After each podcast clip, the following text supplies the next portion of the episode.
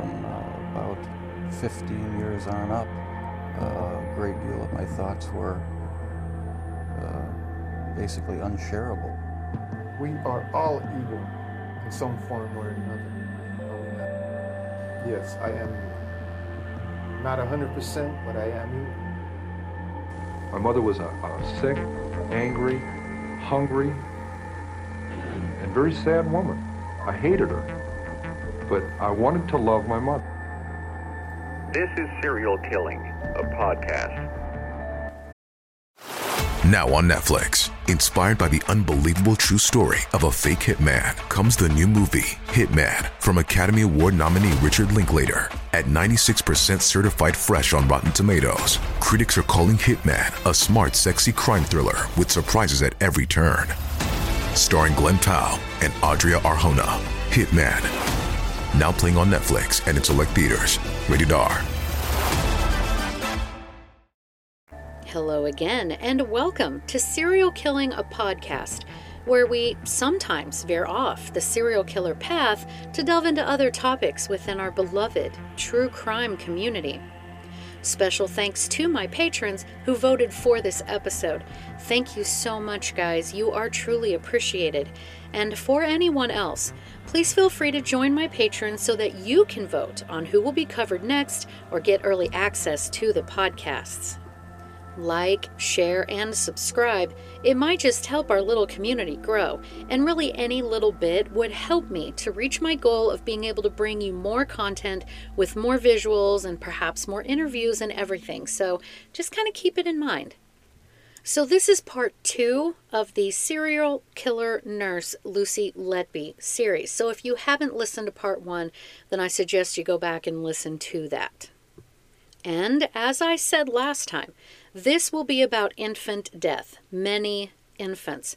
It's greatly upsetting to me, and I'm pretty used to reading and listening to or watching the worst of the worst. So if you think this will be too much for you, it's okay to skip it. It's all good. But let's just jump right in, okay? So where we left off, Lucy had been arrested, which was on July 3rd, 2018. It took them 2 years to arrest her. She had just returned home from a vacation with her parents in the southwest of England, and, in fact, her father had driven her home 2 hours further past his own house.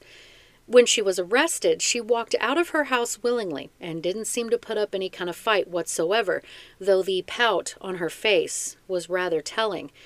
During her police interview, she spoke softly and mostly looked down at the table, looking only up occasionally. She seemed very cold and unemotional. She told them that she had been aware that there had been a spike in infant mortality while she was on shift, but continued to deny she had murdered any of those babies. 3 days later, she was let out on bail. It was said that she immediately sold her house and moved back in with her parents. While the investigation was ongoing, she was rearrested the next summer, adding additional infant murders to her count. But they let her out on bail again, which again seems very strange to me, honestly. Finally, in November 2020, she was arrested again, though when they arrested her, her own mother cried out demanding they arrest her instead and tried to admit to murdering those babies. Lucy's parents could not conceive of her ever harming anyone, let alone babies.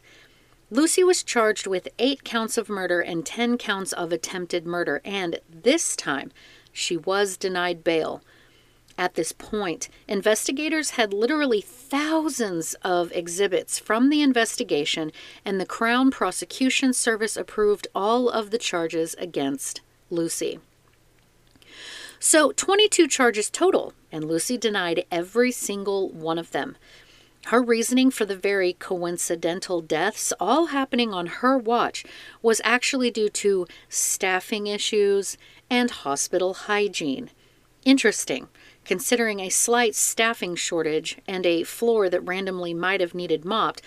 You know, I'm pretty sure those had absolutely no hand in filling these premature babies' tummies with air or pumping them full of insulin. One baby, she had taken the oxygen mask off of and took a picture of him with her phone. She then murdered the baby, then made a handmade card printing off the picture of the baby she took to put it on the card for the grieving parents. The parents, of course, immediately noticed the oxygen tube was not on their baby's face, and when they asked Lucy about this, she was kind of irritated. She blew them off. She said that she had only removed it for a moment to clean it and thought they might have liked to see their brand new baby without the oxygen. But of course we know that the oxygen is never to be removed from a NICU baby. That is insane. Lucy's trial began in October of 2022, 6 years after the last infant death. She pleaded not guilty to all of her charges, and then more information began coming out in court. So as in April of 2016, 2 hours after Child M had barely survived the overdose of insulin, Lucy texted a friend, quote, "Work has been shit, but I have just won 135 pounds on Grand National," and then a horse emoji. And also in a group chat after the winning bet, she texted, quote, "Unpacking party sounds good to me with my flavored vodka, ha ha," end quote. After a vacation and about going back to work, she texted a friend, quote, "Probably be back in with a bang, LOL. That very next day, another newborn died. So it is important to mention, at the point where she had murdered two of those triplets, that Lucy was having a sort of secret affair with a married man with children. He was a doctor that she worked with. Even though she hadn't really had boyfriends up to this point or any reported, it would seem that things would also happen to these incredibly fragile babies in order to get that doctor's attention. She would text him and get sympathy from him after one would die. Once Lucy was removed from the NICU, the two continued to meet outside of work for coffee and restaurant dates, shopping trips, and a visit to her home where she lived alone. There were also rumblings of them going quite the distance for trips down to London together.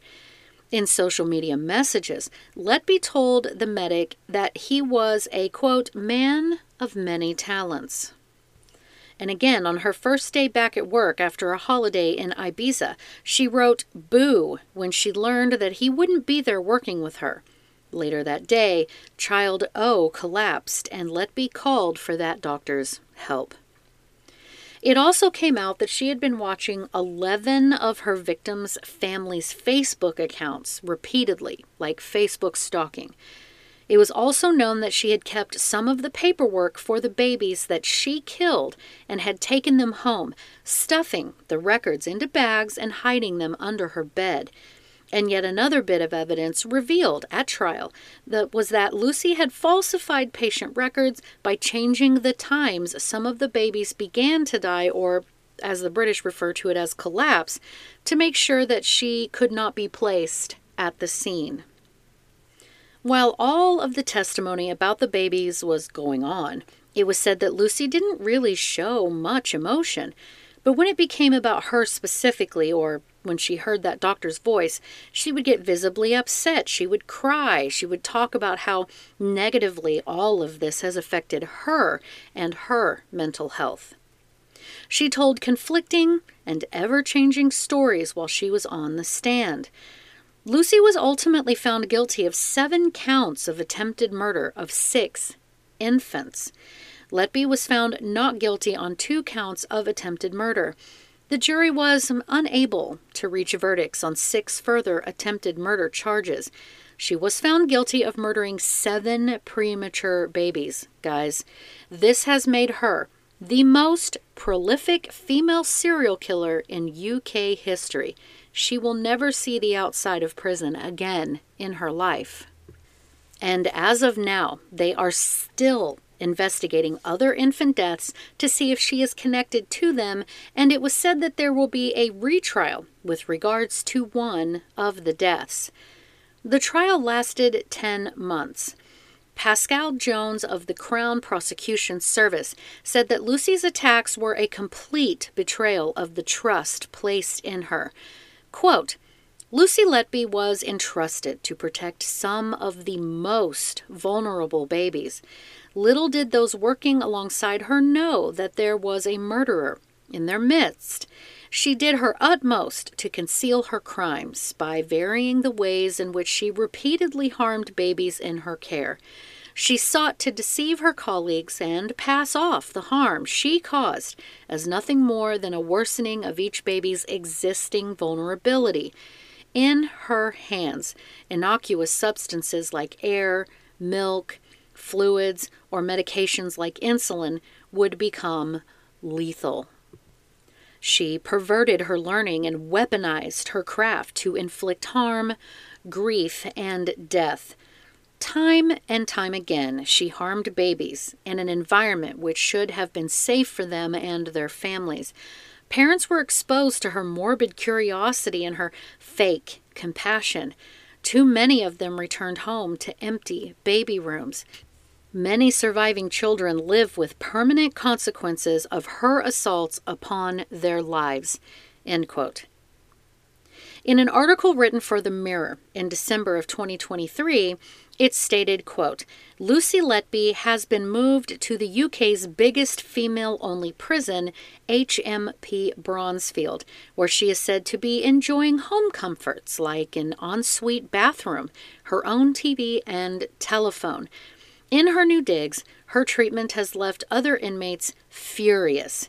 The Sun reports that she has an ensuite shower, desk, phone, and a telly to herself.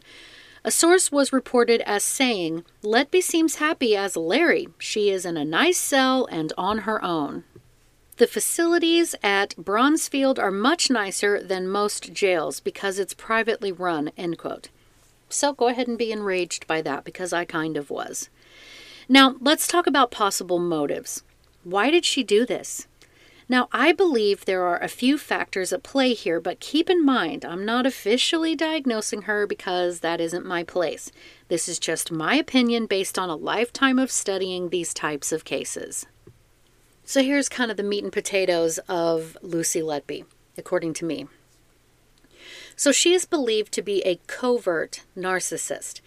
So what exactly is that? Well, let's start with narcissistic personality disorder first, because that would be the overall sort of umbrella diagnosis. Narcissistic personality disorder is a mental health condition in which people have an unreasonably high sense of their own importance. They need and seek too much attention and want people to admire them. People with this disorder may lack the ability to understand or care about the feelings of others.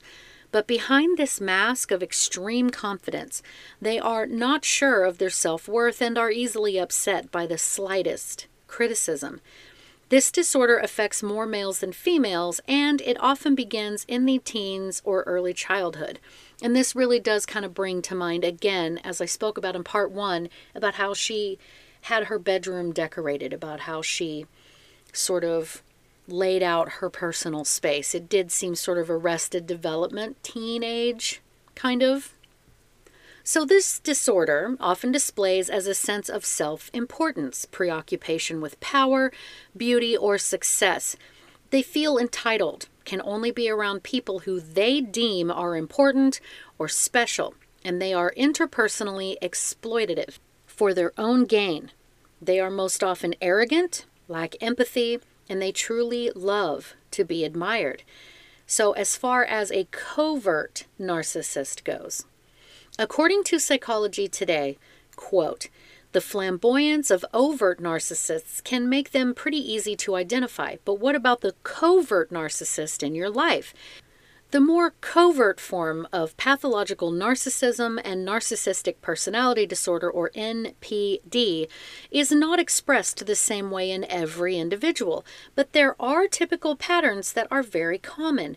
If you see many or most of these attitudes and behaviors in a person you know, you're probably dealing with someone who suffers and makes others suffer with covert narcissism. They are generally passive-aggressive.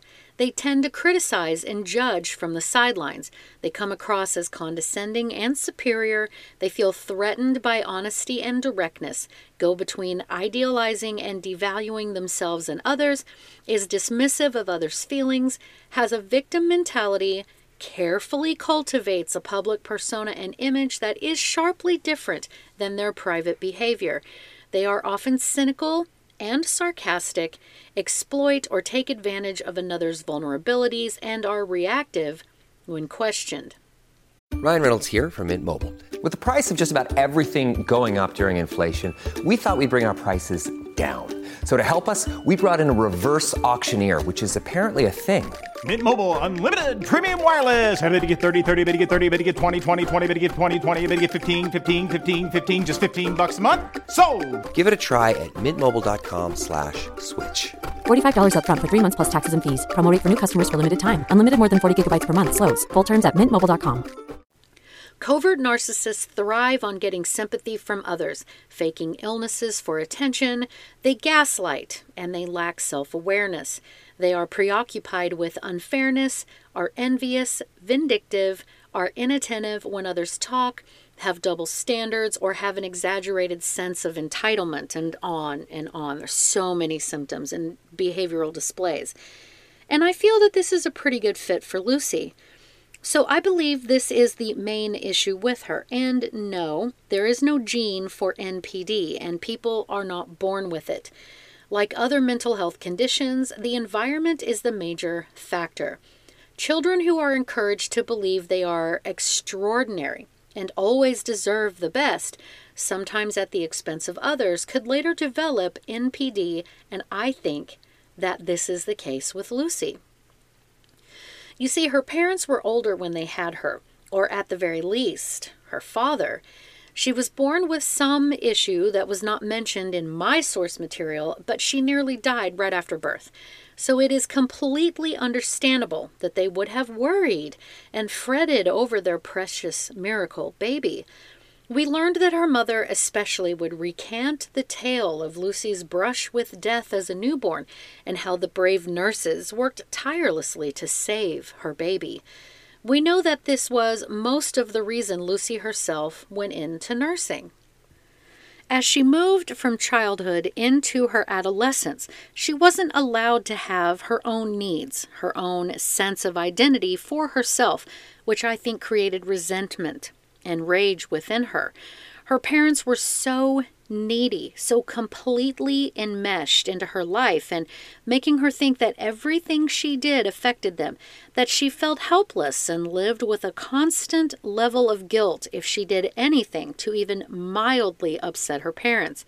And in the same breath, they overly coddled her and reminded her regularly how very special she was and how important she was, and that accumulated into her developing narcissistic personality disorder.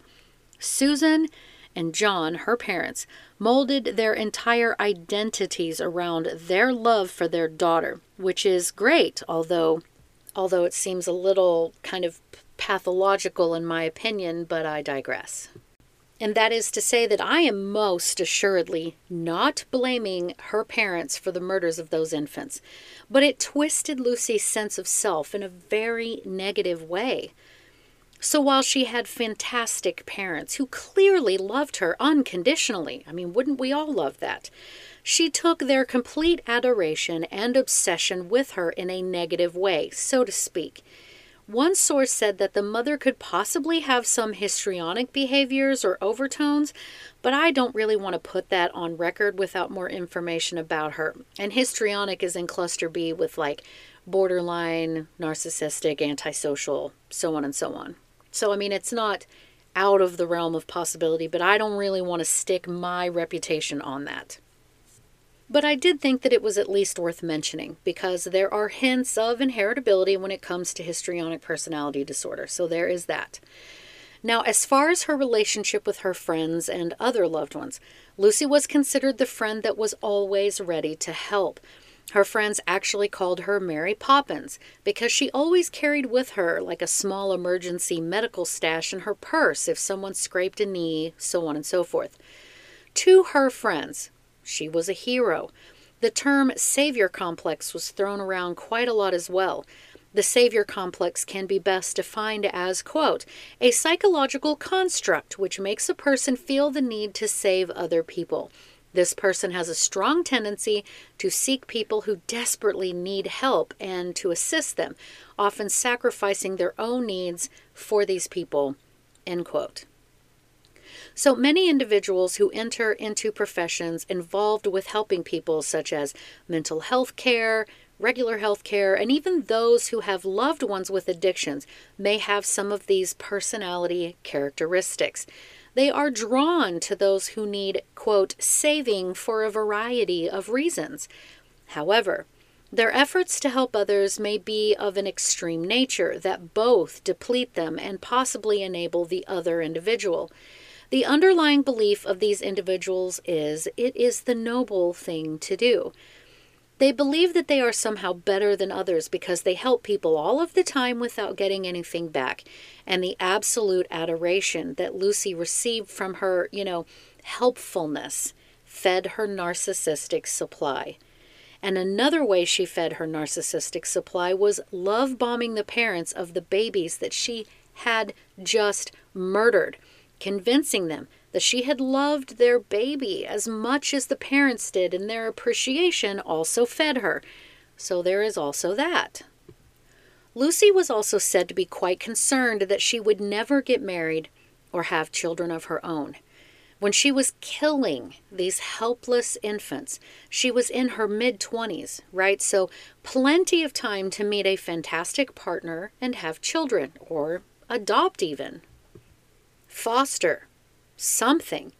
So this makes me think that perhaps her parents were putting a tremendous amount of pressure on her to get married and give them grandchildren. Now, I don't know if this is the case, but I feel like due to their aging that they were nagging her in the most loving way, of course, to settle down, get married, have children so they could enjoy their grandchildren. Maybe they knew that something was going on with her and they wanted her to settle down to kind of distract her from what they could have sensed themselves, right?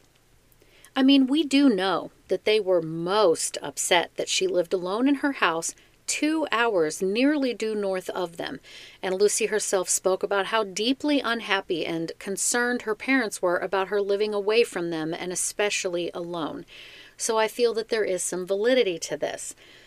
Some other experts felt that with each baby's death, Lucy might be sort of punishing the baby's parents as a sort of morbid stand-in for her own parents, subconsciously. My mind thinks of that as, I survived dying as a newborn and look what has happened to me kind of thing, if that even makes sense. Did she perhaps think she was saving them from the inevitability of how her parents were to her? I don't know, but I do feel there is something there. And again, I'm not blaming her parents. They were not evil or bad people. It was also said that Lucy acted pretty well irritated and inconvenienced when the babies she tried to kill actually survived.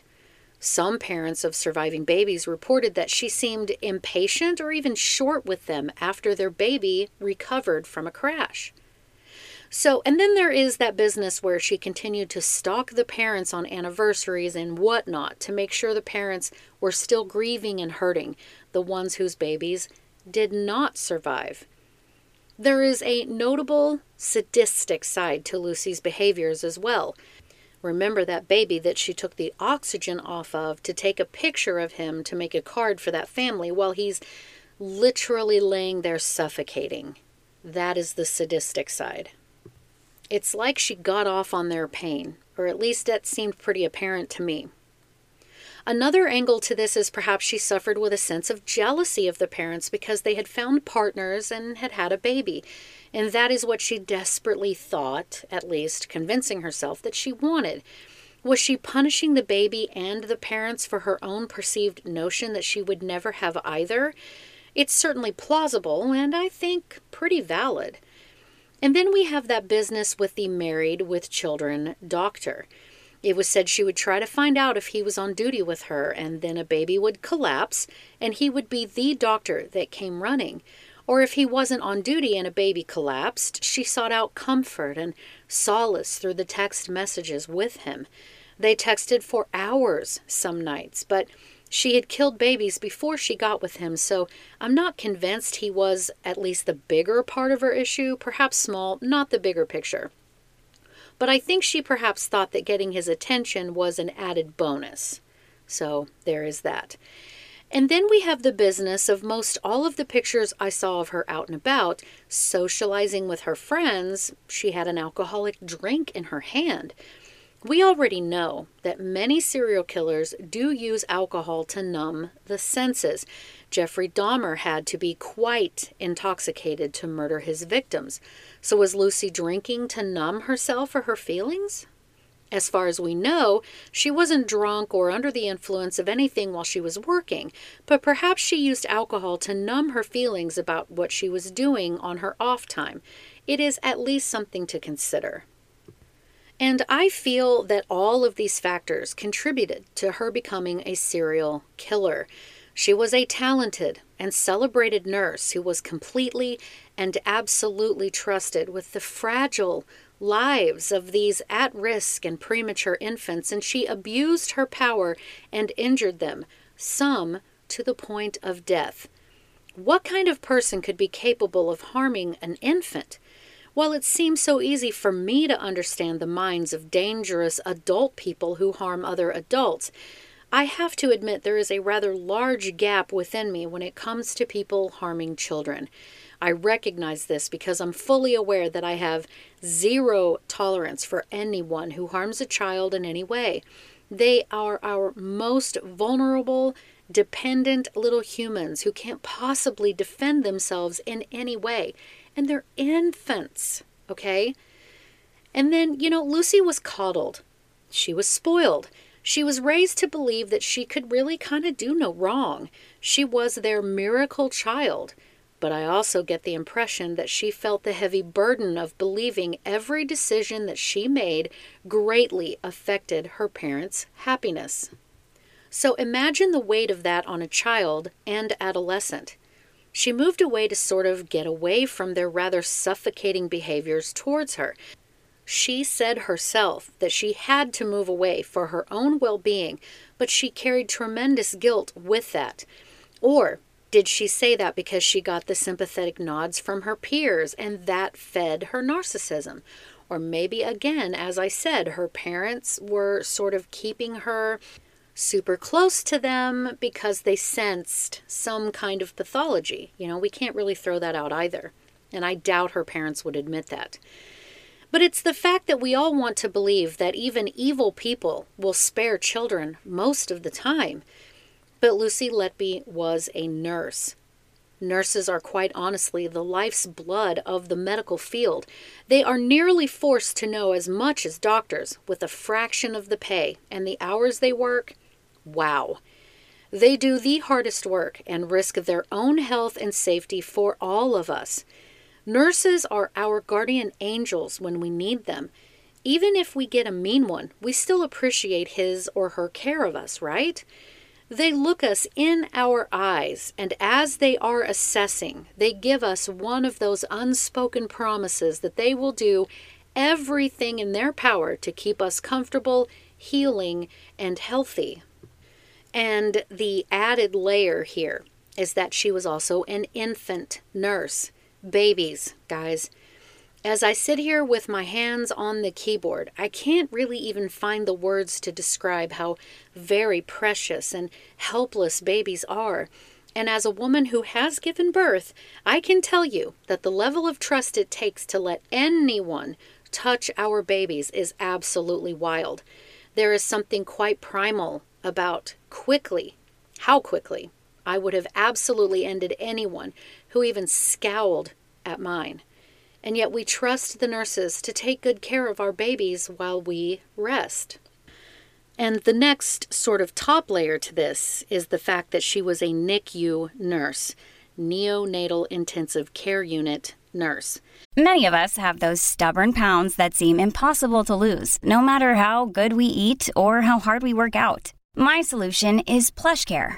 PlushCare is a leading telehealth provider with doctors who are there for you day and night to partner with you in your weight loss journey. They can prescribe FDA-approved weight loss medications like Wegovy and Zepbound for those who qualify. Plus, they accept most insurance plans. To get started, visit plushcare.com/weightloss. That's plushcare.com/weightloss. Premature babies who are utterly helpless to even breathe on their own. These mothers who accepted the 9-month investment and toll it would take on their bodies, perhaps how many years of trying to conceive or continue to carry, beginning to feel that life stir within them, and then all of a sudden they are born and cannot survive without medical intervention. And the very nurse that promised these mothers and fathers, with that sweet smile and those innocent bright blue eyes, that she loved their baby as much as they did and would do anything and everything to keep their baby safe, was the one that took that baby's life away. And for what? To punish her own parents? To punish the new parents for their happiness? That, my friends, is what I cannot get past. So, tell me, guys, what do you think of this case? Leave me a comment. I absolutely love reading them, even the trolls. You can DM me on Instagram at serial_killing, or you can join us over on the fan page that was created by a beloved listener. It's just Serial Killing, a Podcast fan page on Facebook. I'm very active on Instagram and Facebook, so please feel free to hit me up. Tell me what you think about this case, and especially if you're in the UK. If I have missed anything, please feel free to either correct me or give me the additional information, and I'll share it with the group. I really will. But most importantly, thank you so much, guys, for listening. You guys mean the world to me. I'm working on kind of a special little side thing for you guys. I'm editing it right now, so hopefully I can get that released soon. But just thank you. You know, I know you could be listening to anyone else, but you continue to choose me, and I will always be appreciative of that, guys. Thank you so, so much. Have a good day. Anybody who killed more than 2 or 3 people was a mass murderer, and whether it was all at one place or over an extended period of time. And then in the early 80s, they came up with this differentiation called serial killing.